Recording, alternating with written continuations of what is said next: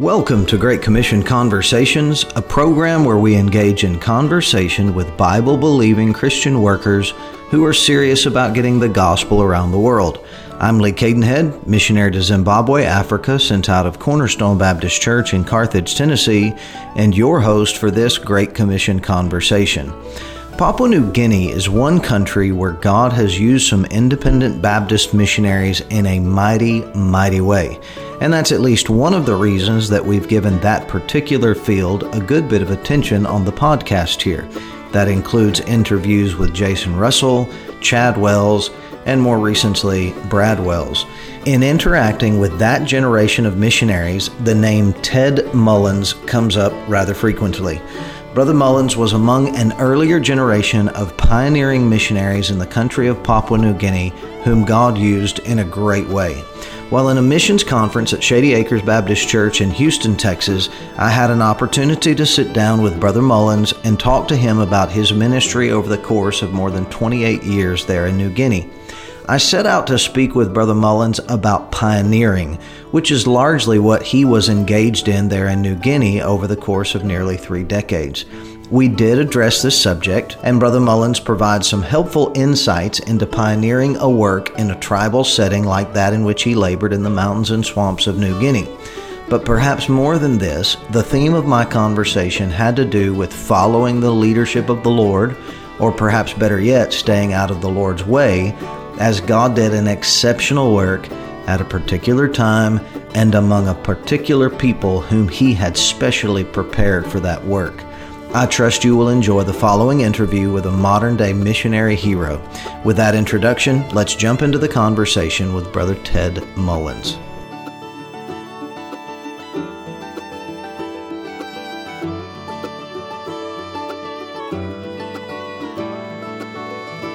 Brother Mullins, there are a lot of different approaches and emphases when it comes to mission work, but Paul's emphasis was pioneering, striving to preach the gospel where Christ was not named. And I want to talk to you a little bit about pioneering today. That was a bit like your ministry over the course of 28 years in New Guinea. But uh, of course, this uh, this starts well before your deployment to New Guinea, uh, when the Lord saved you. So tell us a little bit about how you came to Christ, and then, of course, uh, would love to hear about how the Lord dealt with you about the field of New Guinea. Okay, um, I got saved March the seventh, 1978. Uh, in my living room. A fellow at work had witnessed to me, and and uh, uh, God was convicting me about that. He had witnessed to me, and I couldn't hardly sleep, and about had a fight with him. Uh, he came to work one day and asked me the question, uh, "If you died tonight, where would you spend eternity?" And I got mad at him and threw my gloves on the floor and was ready to fight with him. And and uh, I said, Curtis, I said, you're not hanging my soul on your belt. And, and he said, boy, you heathen are touchy on Monday morning, aren't you? And and so anyway, I, I walked away and got away from him, but I couldn't get away from God. And uh, went home. My wife and I were having trouble, and and uh, uh, had a one son, and and uh, he was just a baby. And, and anyway, uh, long story short, somebody gave her a book on the late great planet Earth. So she was under conviction. I was under conviction, and we're having marital problems. So we, in desperation, we went to a church, and we went because there was no snow in the parking lot, and uh, uh, that's how we chose the church. Real spiritual choice, and. Uh, anyway, uh, they thought I was the pastor when I, or the preacher when I walked in because I had a suit and a tie and and a Bible under my arm. But the pastor came on Tuesday night and through the snow and uh, sat down with us, and, and uh, I asked him, you know, how do I get saved? And so my wife and I that night, both of us, uh, got on our knees and repented of our sins and asked Christ to save us. And so life changed, and we decided that we were uh, uh, going to get in. If we got in, if we're going to do this, if Christianity is real, Amen. then you need to not play with it, but do it right. So we got involved in the church, um, tithing and witnessing and outreach and all the different things, working with the youth and helping the Sunday school class and all that kind of thing. And uh, God started uh, uh, moving in our life, and, and uh, uh, our life changed, lifestyle changed, our family. Some of them were happy, some of them backed up a bit. You know, I went to my dad's house and uh, he reached in my pocket. He thought I had a pack of cigarettes in there and he pulled it out. It was a New Testament. He said, "What is that?" I said, "It's a Bible. I got saved." And he said, "You'll get over it." uh, well, I never did get over it. Amen. Um, and later on, at age 68, my dad got saved finally. Wow. But uh, anyway, uh, made some friends, and I had a friend that was uh, in New Tribes, and he was in Brazil, serving as a missionary in Manaus, Brazil. So uh, we were good friends. I had my life all planned out, though God called me to preach. And uh, I was, at that point, we had moved and I was going to an independent Baptist church. And they had a parsonage next door with a white picket fence, and they had a van with the church name on it. Man, that was my dream. This is what I want to do. I want to pastor a little church in the country somewhere. So I had my life planned out, and, and um, Scott Weaver was the, uh, my missionary friend, and uh, he sent me, uh, subscribed my name to Brown Gold magazine, which is a New Tribes magazine that they print. Huh. And uh, I got one, and um, there was a, the back page. Inside the back page, there was a, a story, and it was called A Ridge Too Far, written by a man named Ted Fitzgerald, who was a New Tribes missionary in New Guinea. And uh, the story, the article that he wrote was there are people that live on a ridge and it's too far to evangelize comfortably. You can't send them a track, you can't mail them a cassette tape in those days. Uh, you can't mail them up, they can't read it. You have to go, live among them, learn their language, and preach the gospel. And he asked the question uh, Would you pray that God would send forth laborers, raise up you know, the uh, laborers for this harvest. And so I was in my last year of Bible school up in Ohio, and you know, third year Bible students, man, we we know everything. We're so spiritual. so it was five o'clock in the morning. I was having my devotions before I went to work, and I got on my knees and I said, God. I said, uh, raise up laborers for this work in New Guinea. And I actually called the names of three men that I went to Bible school with uh, Kevin Kendall, Doug Schwaderer, and Dick Harrelson. I said, God, they would be great missionaries in New Guinea. And so, you know, I did a spiritual thing in Jesus' name, amen, and went to work. So I'm working away and and I'm thinking about this thing, you know, and I said, God, they'd make good missionaries. And he, the Spirit of God kind of spoke to my heart, you know, I don't want them, I want you. Wow. And I thought God had just made his first mistake. I really did.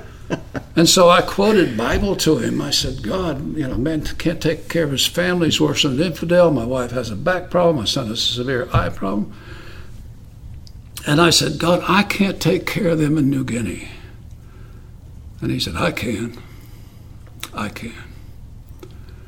So then, you know, you, you run out of places to hide. So I thought the thing, and, and uh, uh, Scott went back to Brazil, and we were corresponding through letters, and and uh, so I said, God, here's what I'll do. Port Moresby, Papua New Guinea, is on the same line of longitude. Is it longitude or latitude? Anyway, latitude, as think, yeah. Manaus, Brazil. So I said, it's tribal work, jungle, same place, no worries, God, I'll go work with Scott. I'll do that. And so they were going to ordain me as a missionary to Brazil. So my pastor at the time, uh, he had Jim White signed up to preach my ordination, and he got stuck in England. His uh, plane missed his plane, whatever. Uh, so uh, the pastor called me and he said, Brother Greg Eastep is going to preach your ordination. And as I was putting that phone down, I mean, that quick, God said, You can have a church with a parsonage, you can go to Brazil, but if you're going with me, I'm going to New Guinea. Yeah. So I had to make a decision. and I did. And I said, okay, God, I'll go. So I set my wife down and I said, got something to tell you. And I said, I believe God wants us in Papua New Guinea. And she said, Where in the world's that? I said, Oh, you'll love it. Nice beaches, sandy beaches, you know, palm trees, the whole deal. And there are sandy beaches and palm trees in New Guinea, but they're just not in the swamp and in the mountains where we were. But at any rate, and she said, Well, if that's where God wants you, then that's where we need to be. Wow. So uh, that's how I got there, and never been there before. Didn't do a survey trip. Surrendered, raised my support, and uh, yeah, a year and a half, two years, and I was there. Wow.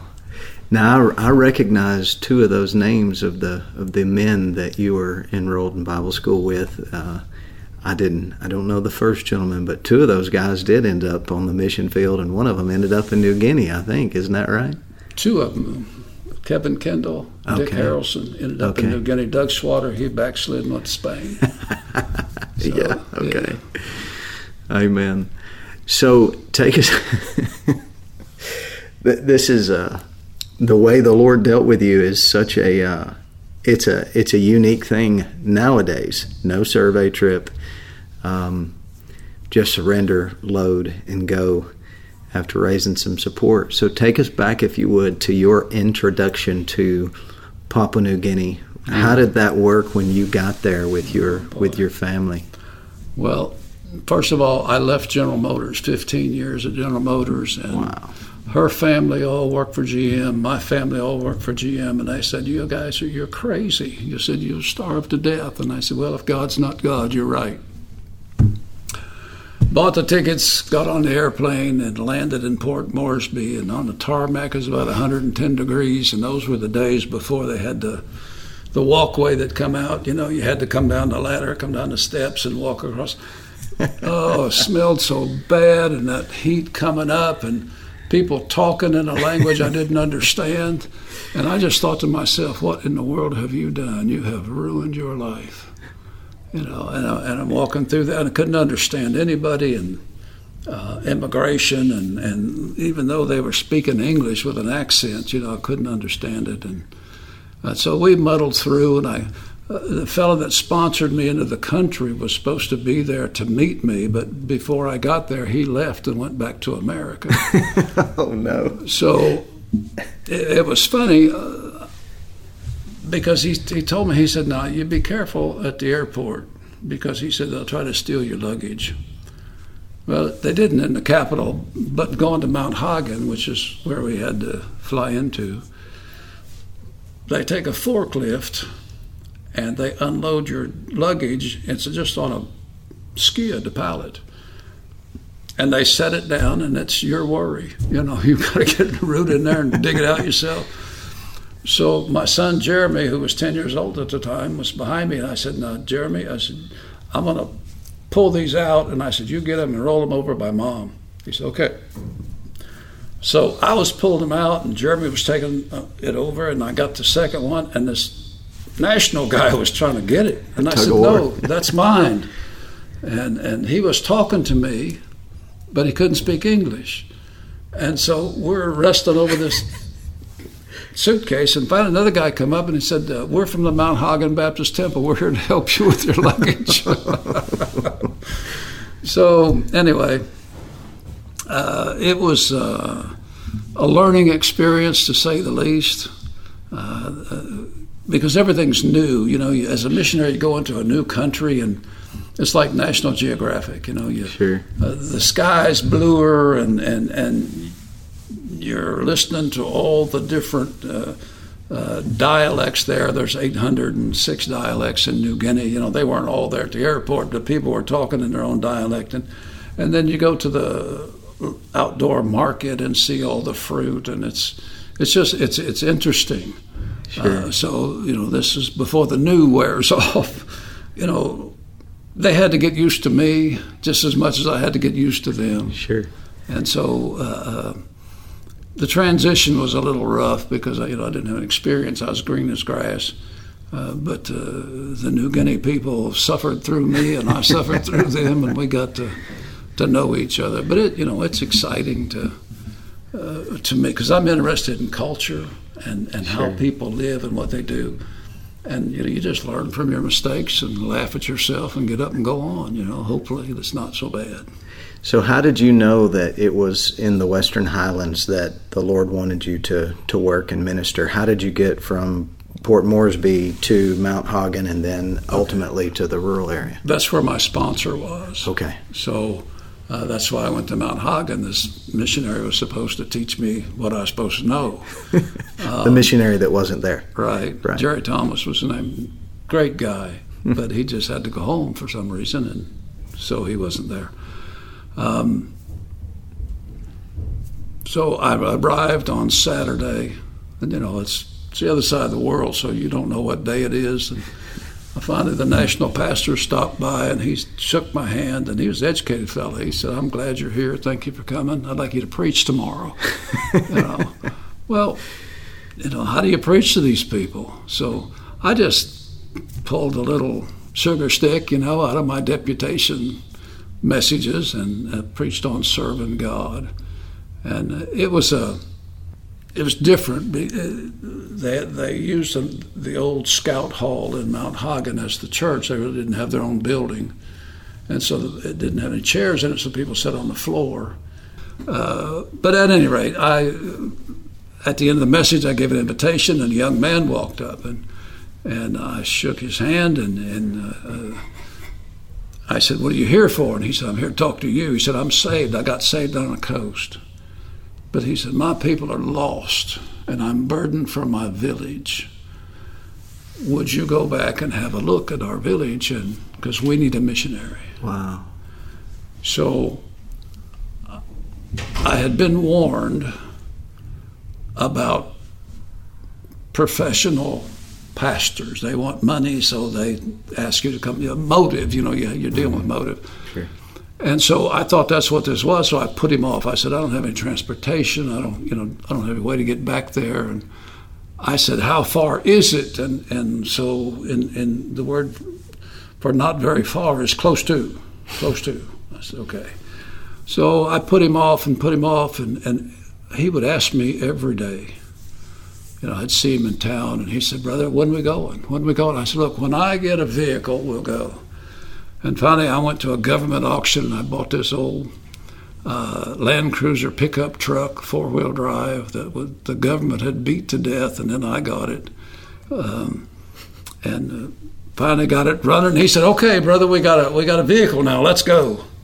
And so we loaded up, and and in those days, because there wasn't much of a road or a bush track back there, uh, it took a long, took hours and hours and hours. And I'd stop, and I said, "Brother, which way?" And he said, "Go up here and and uh, turn left as Handkites." You know, and, and so I'd looked at it. He said, "That way," you know. So uh, I would turn. I said, "Now, how far?" He said, "Oh, am I close to? We're almost there. We're almost there." I drove another couple hours and then come up to a junction. I said, "Which way?" And he said, "He said uh, that way." And I said, "How far?" He said, "Oh, we're almost there." and so I don't know. It was five or six hours later. We finally got to Pangia Station. That's where Chad lives right now. Right.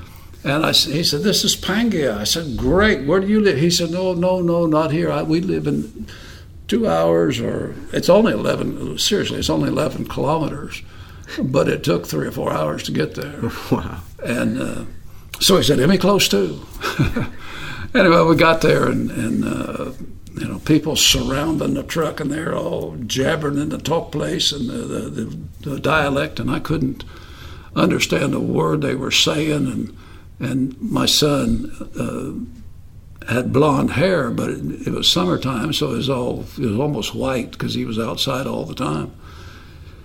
And so they were coming up to him and feeling his hair and and, and uh, talking. And I said, "What are they saying?" They said, "Well, he has hair like a possum because it's straight, you know, and uh, rubbing the skin and that kind of stuff." So uh, they said, "We want to want you to come and be our missionary. We want to show you a piece of land." And we walked down the hill from the village, and they said, uh, "This is the place." And uh, it was down. Part of it was swampy and and.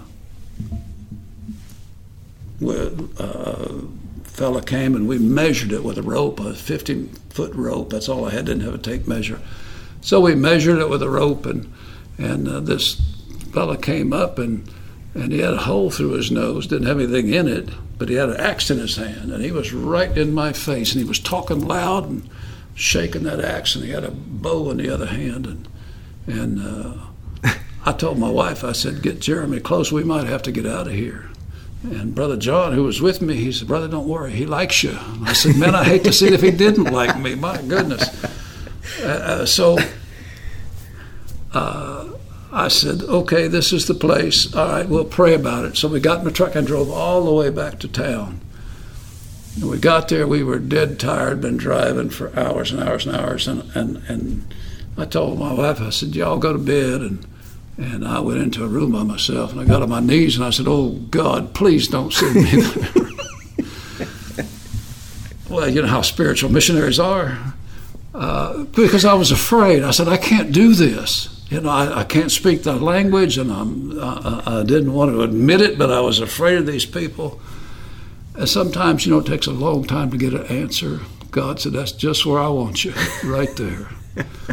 so, wow. Yeah anyway, that's a kind of a long, drawn out thing, but that's how no. I got where I was going. Now, what were what did those people? What's the tribal group? What were those people? Those, those were the Wiru tribe. The Wiru tribe. The same ones yeah, that Chad same, works with. Right. Okay. Yeah. So that's that's pretty pretty seriously primitive conditions that you were living in. Yeah, we started out in a tent. Uh, I lived in a 12 by 12 tent for till I get a uh, a little in American terms, a little shack built. I had some guys weave some walls. It turned out to be about, uh, let's see, I think it was like 12 by 16, what you'd call a shed in your backyard here. um, and I put a couple of pieces of clear roofing iron, roofing on it, uh, so I could get some light inside. Had a dirt floor, uh, no water, uh, no anything. Just one room, and we had three I had taken some army cots. I had three army cots and a, a, little tiny table in the back where we could eat, and that was it. Wow. So um, we had this idea, or I did, that I had to live just like the people did. And so uh, we went from that. That had a little, that had a tin roof on it. We went to that. We built a 24 by 24 grass roofed house and we lived in there. It still didn't have any floor, didn't have any windows in it, no water. Uh, got water from the creek and, and, and, and that. And finally, uh, Brother John, the national guy I was working with, I said, John, I said, do you think these people would be offended if I built a better house? And they, he said, No, brother, we would love it. He said, The Catholics say you got a rubbish missionary. He lives just like you do. wow. I said, Man, why didn't you tell me that two years ago? you know? Uh, so I built a, a, a, a, bigger house with a tin roof on it. It was still had the woven mat walls. And uh, I did put. Uh, tank on the top of the roof, and I collected rainwater in a bigger tank on the ground and pumped it up there, and and so that made gravity flow running water in the house. So it was an upgrade. Oh, sure. Yeah. So. So, what was it like um, engaging these folks in gospel ministry? How did you go about getting started in evangelizing the people? I just started going around and meeting the people, and uh, I would hold services on Sunday, and first Sunday, probably 20 people came, and uh, you know they were there to hear the gospel. They were there to see this new white man. You know that's, and and personally, I don't care why they come to church sure. as long as they come. Sure. Uh, uh so uh, we started seeing people saved, and the greatest witness in the world is the changed lives of these converts. they were into Catholicism and it won't change your life. There's no, I mean, there's there, there's a lot of rules and regulations, but there's no change. There's no spirit of God to to uh, uh, initiate change in the life. So. Um, people started getting saved, and, and we started praying for people in the village, and and uh, I'd say, oh, you know, Wednesday night prayer meeting. I said, okay, uh, who you want to see saved? And they said, well, and they called the name of somebody really somebody rough in the village. And I said, okay, here's what I want you to do. I want everybody to pray for that individual, and every time you see them, tell them I'm praying for you to get saved. Ooh. And you have to understand, village life is an enclosed society.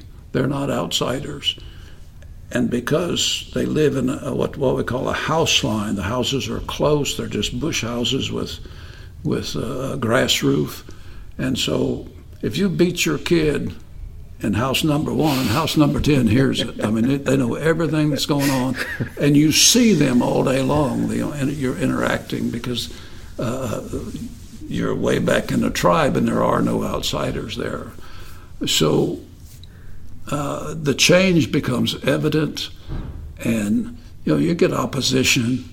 Um, I had a lady uh, that got saved, an older woman, and, and she was going to the market on Saturday, and which was a pretty good long walk up the mountain, and she slipped and fell and hurt her knee, and went to the clinic, and they told her they said that's your punishment for going to the Baptist church. Oh wow! So you know we had that, and and. Um, some other physical altercation, not with me, but with my my boys that I was training, and uh, but uh, the, the, again, people get saved, and they say, "Man, that guy's there's something different about him now." Amen. You know, so that was the that was the greatest witness there was. Plus the fact that it was just God. God had. Let me tell you the story. If, uh, Please do we were having a Bible study at my house one time, and, and I went out to the road to do something because people were coming. I was just telling them, come on in. And Brother John, the national guy, was there with my wife and, and son. And, and uh, I had talked to him. I said, I'm, I'm thinking about going up here at top of the mountain to Matapini to start another church. And uh, my wife was talking to him about that, and he said, We can't go. And she said, Well, why can't we go? She said, you are a missionary. You're not their missionary. You are a missionary. Ooh. And so the illustration he gave us, he said, you know, like we own a pig. You know, we we put a stake in the ground. We we tie his leg with a rope, and we put that rope to the stake, and and so he's ours. And so you're our missionary. And uh, so he said, we prayed for you, and God gave us you. And she said, when did you start praying? And they said, number ten moon, 1982.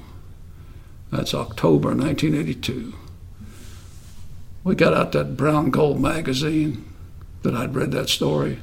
That was October 1982. I'm telling you, man. And, and, it's it's exciting even today to you know just to, to uh, refresh my memory on that because you think about the God of heaven here in Wow. Two or three bush people in the middle of the mountains of New Guinea. They're put. It's like a. It's like a, a triangle. Yeah. Their prayers are going up, and God, come down, touch my heart. I want you. Like Cornelius and Peter. yes, sir.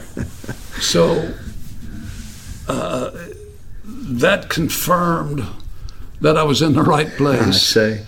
Yeah. And then, so when the opposition came, you know, if you know that you're in the will of God, you know you're doing right, you know you're doing the right thing and, and preaching the gospel and serving God, then you can stand up to the opposition. Amen. So that really got us through. So anyway, that's that's how we started and, and just preaching just simple salvation messages remember the cartoon character, Mr. Magoo, the blind uh-huh, guy? Sure. And he would walk in and bump into something. You know, I, I, was like that, but except I was bumping into an apple tree and all the fruit fell off. I mean, it was amazing. People getting saved. One night, 11 people walked the aisle.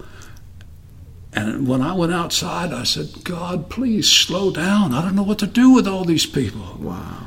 And I don't know how he deals with you, but he just told me, just get out of the way. Amen. Just get out of the way. Let me work. And it, I, we we had revival. Uh, I was back there seven years, and some guys came after me. There was revival in that place for about ten years straight. God wow. just you know planting churches and people getting saved and just But it wasn't that I'm such a great missionary. It was that we have a great God and the gospel works. Sure. And God did. Uh, it's it's evident that God raised you up for such a time as that. Yeah, yeah. For that place.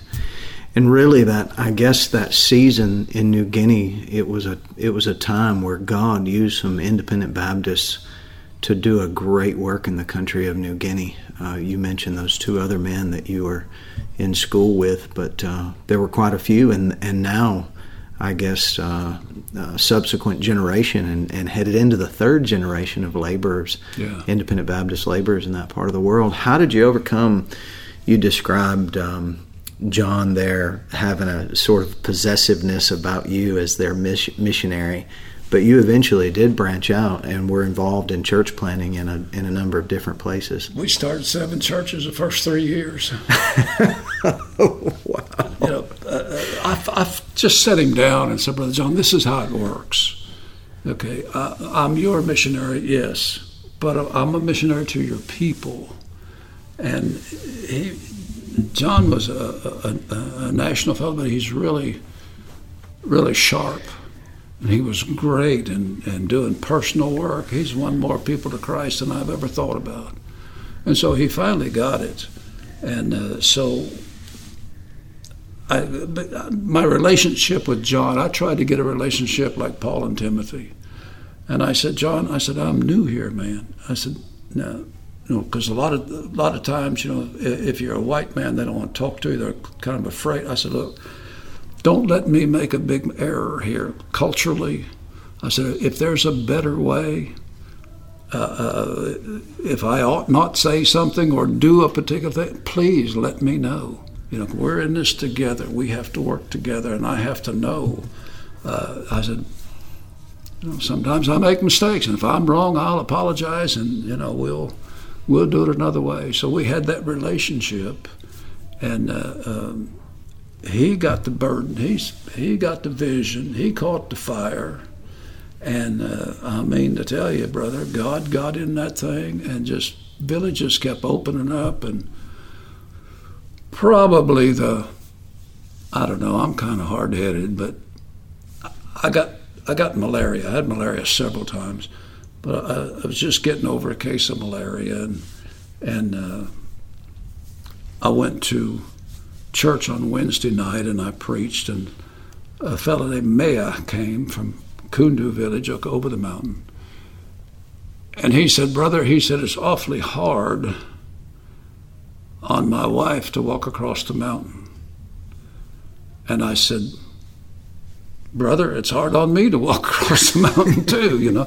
Well, that particular night it was raining, and they came across the mountain in the rain on a Wednesday night for prayer meeting. I'm, I'm talking about wow. an hour over in the rain, and, and they're going up this muddy mountain and down the other side to their village. And so he kept asking me, Won't you come to our village? I said, Brother, I said, you know, uh, uh it's hard on me too. He said, yeah, but you don't understand. He said, my wife is blind, and she comes across that mountain. My man, God just, you ever? It's like puncturing a balloon. You know, God said, better get over there. So we started a little church in Kundu, and and on Sundays we'd. Uh, uh, we'd walk a mile and run a mile, walk a mile and run a mile till we got there because I took youth with me. And uh, old John, his old mama went up there with us, and I was, whew, I was short wind. You know, I'm trying to keep up with this thing. I didn't know I had a bad heart at the time, and and so I, you know, I can't. We're five thousand feet, and I can't breathe, and and so anyway. Uh, come to another little mountain, and I said, God, I, I said, John, I said, uh, uh, we need to slow down here a little bit. I said, your old mama, she's, you know, she, mountains are going to be hard on her. he looked at me and laughed. He said, My mama's on top there waiting for you, son. She's already up there. so, anyway, we started that church over there, and, and um, consequently, several others. And uh, But I was, I had this, you, first term missionary, we had this such a burden for the people. And, and you're trying to, uh, get the gospel out as quickly as you can because you know, I believe God could come back today and and then that's the end. It's over. So let's get the job done. You know. So I'm working myself to death, and you know, busy is not necessarily spiritual. And if the devil can't get you one way, he'll get you another way. So sure. I was wearing myself out because I was preaching six and seven times on Sunday. I'm not at the same place. Wow. So, and plus teaching Bible school, and I was the only one. Um, but uh, God just got in the work, brother. And I, Marcia asked me one time, uh, Marcia Farley said, uh, uh, it just seems like you're flat out. I said, Sister, I said, that's the only way I know to work.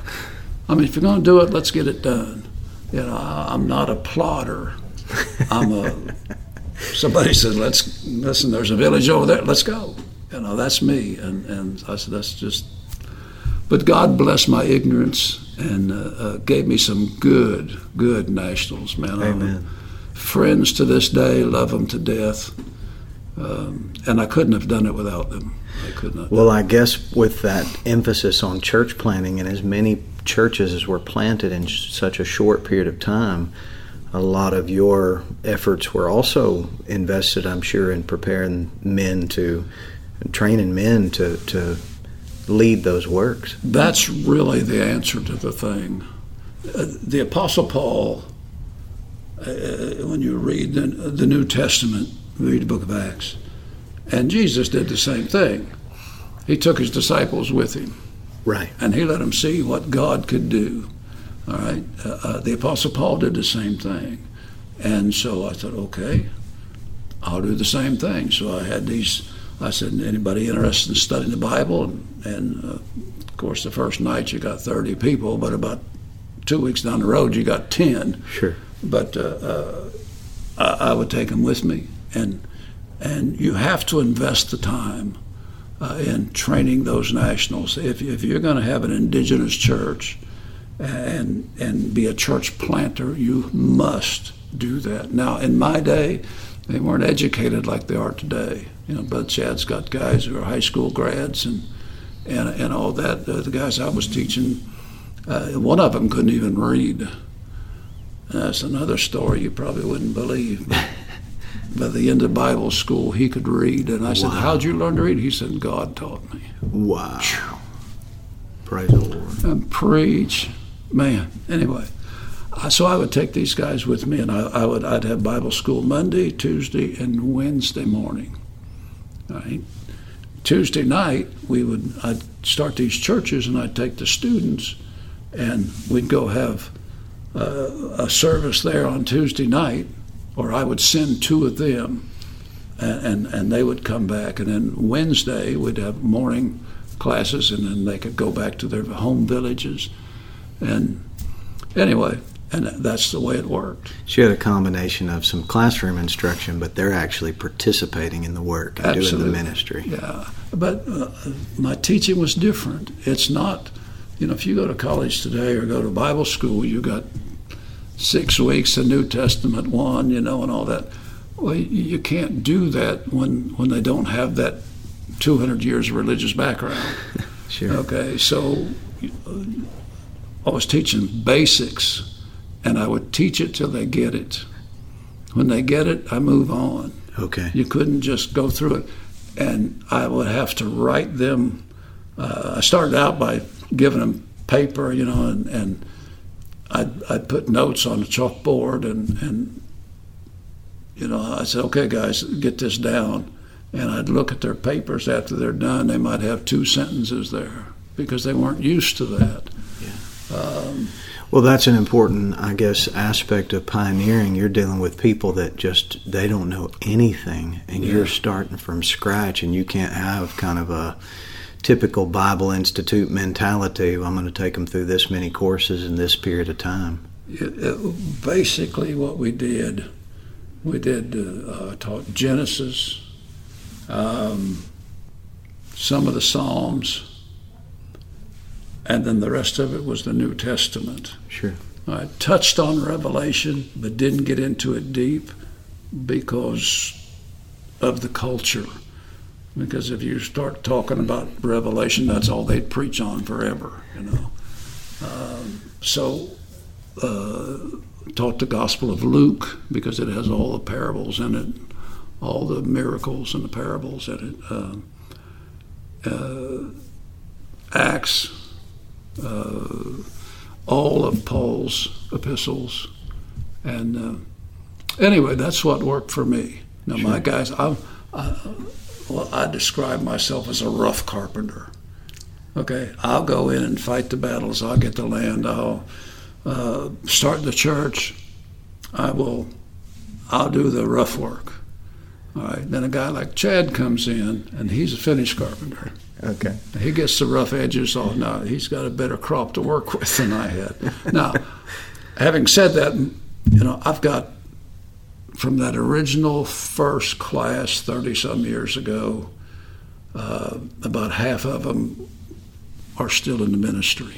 Wow. And so it's still going on. They're in little out of the way places. These are no name guys. You know, they're not going to be preaching at the Sword of the Lord conference. sure. A lot of them don't have shoes, but they hold services three times a week and they preach the gospel of Jesus Christ. Amen. And they have missions programs they give to missions. Wow. Yeah. What would you say are some of the most um, outstanding differences culturally between the people that you are ministering to and what we would be accustomed to in America? Because you mentioned an indigenous church, and having an indigenous church in New Guinea is going to look different than it looks in America. Yeah, uh, it's you have to be careful when you turn a church over.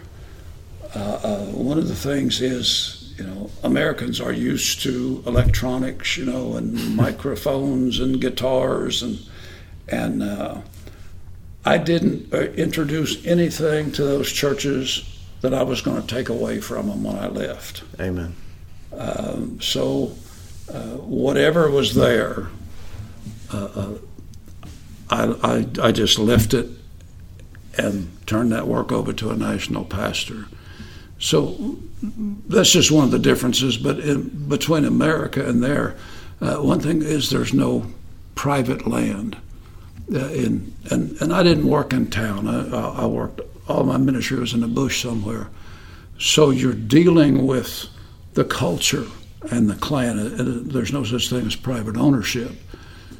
So when you get a piece of ground, it's just not that one individual's decision; it's a clan decision, and so that's different. Um, the marriage thing, where uh, I walked up to town one day. This is in Mount Hagen.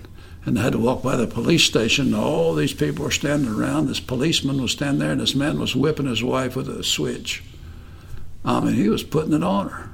Wow. Well, you know how we, in America, man, we'd fight over that. sure. But she had either shamed him or said something publicly, or he'd seen her with a man, and that was the punishment for it. Wow. That's hard to get used to. um, and then when in, in the indigenous church thing is you have to let them be New Guineans. You can't force them to be Americans. Sure. If you start an American type church, then you're never going to leave it, or when you leave it, it'll fall. Right. So it, when you turn it, the other thing is when you turn a church over, there's a leveling process. Um, uh, when Brother Farley retires here, there'll be a leveling process when the new pastor comes. Sure. Uh, and it's uh, uh, the best way to describe it is if you've got a daughter and you raise her in church, and every Sunday you take her to church, and then you take her home and you love on her, and I mean, you're protective of her. And then one Sunday you take her to church and she gets married and goes home with somebody else. it's going to be different. It's different. There's an adjustment to make. Exactly. Uh, so I give missionaries the advice don't ever start a church you're going to turn over right next door to your house. Hmm. Start it somewhere else. okay. Okay. Yeah. Uh, a couple of reasons for that, but that way, and let, and let you know, uh, I, what I would do is I would start that church. I would turn, uh, uh, train the national, turn that church over, and then I wouldn't do anything in there unless he asked me. But you very often did maintain a relationship with those pastors and those churches oh, at their request. Sure. Yeah. Sure. Uh, we'd have fellowships and we'd get together to help other churches out. You know, we were starting churches, and and so we'd help this new pastor in his new church. We would help him build his building. So I'd get all my guys together, all my pastors, and you know, a lot of my Christians. They just show up to work, and, and you know, we'd get a building up in a day or two. So yeah, I maintained a relationship, but there was no micromanagement. You have to let them make their mistakes and let that I'm sure that's hard to hard to do sometimes. Well, it is. It's harder on the wife than it is the man. Interesting. Because we under we know what's going to happen, but she's seen the blood, sweat, and tears you put into that work. Yeah. You know, and they start changing something, and her thinking, "Man, my husband did that, and we suffered for this, and we gave up this, and you know." Wow. So it's different. Hmm. Okay, next question. Well, you you had the you had the there toward the end. You had a great ministry, a tremendous. The Lord did t- tremendous things there in New Guinea, and eventually you had some health issues that were just. It was no longer practicable to to remain on the field. How did how did that come about? Well, I had my first heart attack, my first furlough. Oh, really? So my first heart attack, I was 39 years old. Wow. And I had three bypasses done. And the doctor said, I'm not going to release you to go back to New Guinea. And I said, I didn't ask you to. I'm going back to New Guinea. uh, then 10 years later, I had another heart attack and uh, another bypass surgery, and they did. They, they re bypassed the first bypasses and they did two more. Um, so that's three, and then six, and then two more is eight. And anyway, uh, I, they said, "You no way you can go back to New Guinea." And uh, six months later, I was back in New Guinea again. Uh, so I went down on the coast. I worked on the coast, and and uh, that's where I had the second one. You know, the thing that was health wise, they'd always say, "Well, what's going to happen if you're in New Guinea and you have a heart attack?" Well, I was in New Guinea in the middle of the swamp, living on the river and I had a heart attack. And you know what God did? I would go up the river, and I had a ministry to Chevron Oil Company base camp because they, they have oil in New Guinea, and Chevron owns the pipeline, and they kept a maintenance base about an hour up the river from me. And when I had the, uh, I think that was the second or third heart attack, uh, they sent down an American EMT. Amazing. And took me back up there. And you know, it's an oil camp. They live in little, they call them gondolas. Uh, and this EMT gave me his. And I'm watching the, the World Series on satellite TV, eating better than I've ever eaten in years, you know, in their, in their mess hall. And suffering for Jesus, man. I mean, and they said, We've got a helicopter on standby with double tanks. If we need to get you out of here, you'll be out of here so quick, we'll take you all the way to Australia. Uh, so God takes care of His people, doesn't He? I'm telling you. so uh, anyway, uh, when I got that, when I went to Australia, and my cardiologist in Australia said, uh, "Are you close to furlough?" And I said, "Yeah, pretty close." He said, "Go home and have this surgery." And I said, "Why?" And he said, "Well." Uh, the first time there's so much risk, and the second time that risk doubles. Wow. And he looked at my wife and he said, What are you going to do with a dead body in Australia? So uh, he said, and he said, well, We don't do them here. You have to go to Townsville. And we didn't know anybody down there. So I went home and, and had the surgery. And anyway, God just gets me through it, brother. And I got to the place when I had the last one, because I'd come home and I'd tell the cardiologist, I said, uh, You know, fix it, doc. I got to go back. And so they do the bypasses. And I got home this last time and I said, Fix it, Doc. He said, I can't fix it this time. He said, This is wore out. He said, The, the sheep are going to have to look after the shepherd. So that was hard. I can just imagine. Mm.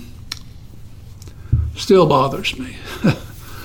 uh, so anyway, we just go on. I, you know, I teach missions. I preach a few missions conferences around. Do what I can do. Yeah, still still recording a radio program in Pidgin. yeah, you? yeah. I do one for Chad, and I do one in English for uh, Jason Russell. Okay. Uh, it's generally the same lesson. It's just different language. Brother Mullins, uh, I've I've actually both of those men, Chad and Jason, have been guests on this program, and your your name, of course, comes up regularly in relation to New Guinea, and so it's uh it's amazing how the how the Lord's used you in that field, and uh, and not only to do what what you were able to do, what God used you to do in in winning sinners and establishing churches, but also to prepare an, another a subsequent generation of laborers to, to continue that work. And uh, it, so it, despite your uh, uh, your presence here in the states things are uh, the work is pressing on in New Guinea. And it's uh, to God be the glory. It's exciting when I you know I get uh, emails or Facebook and and this church has got a missions conference and you know and and, and I always press they'd say, well, let's get this missionary here to preach. I said, no. Well, let's get Pastor so and so, national pastor. Let him get in here and preach. That's what this is all about. We're not we're not here to do it for you. We're here to for you all to do it, and and um, it's just exciting to see the work go on. Yeah. And and and you know, it's it's not all my work. I just a, a little spoke in the wheel, but God allowed us to be a part of it. Amen. And uh, it was exciting and, and uh, still exciting to come down here and see these young men, you know, these young families and, and, and yourself. And yeah. you'll be going uh, to Africa. So, yeah. God's able, brother. He can Amen. do it. Amen. Amen. Well, Brother Mullins, I really appreciate you sitting down for the conversation, and uh, thank you for your years of service to the Lord Jesus Christ, and appreciate you sharing a little bit of that with us today on the program. Amen. Thank you. I appreciate the opportunity. God is able. That's an appropriate way to wind up this conversation with missionary Ted Mullins, seeing as his life and ministry is a testimony to the fact that God is able. There were many good takeaways from this conversation with Brother Ted, including his approach to training men there in Papua New Guinea. Teach the basics until they get it. It would be easy to take a Western or an American form and order of training and seek to impose that upon first generation believers in some remote village, but it wouldn't work very well. I also think it's a wise policy that he adopted in not giving to the national brethren anything that he would take away when he withdrew. But above all, perhaps the most important takeaway from this conversation was the parting one God is able. If you'd like to learn more about Ted and Lynn Mullins' years of service in PNG, Mrs. Lynn has written two books chronicling their efforts. The first of those is My Stories from New Guinea, the Wiru Tribe, and the second, more recent volume is The Kikori Years, Papua New Guinea, 1994 to 2000. I'll leave their email address in the program description if you'd like to contact them and obtain one or both of those volumes. I appreciate you tuning in today. You can subscribe to this program on a variety of different podcasting platforms, and if it's been a blessing to you, please feel free to invite others to tune in. I always welcome your feedback. You can contact me, Brother Lee, by email at greatcommissionconversations at gmail.com. Until next time, let's do what we can to preach the gospel in the regions beyond.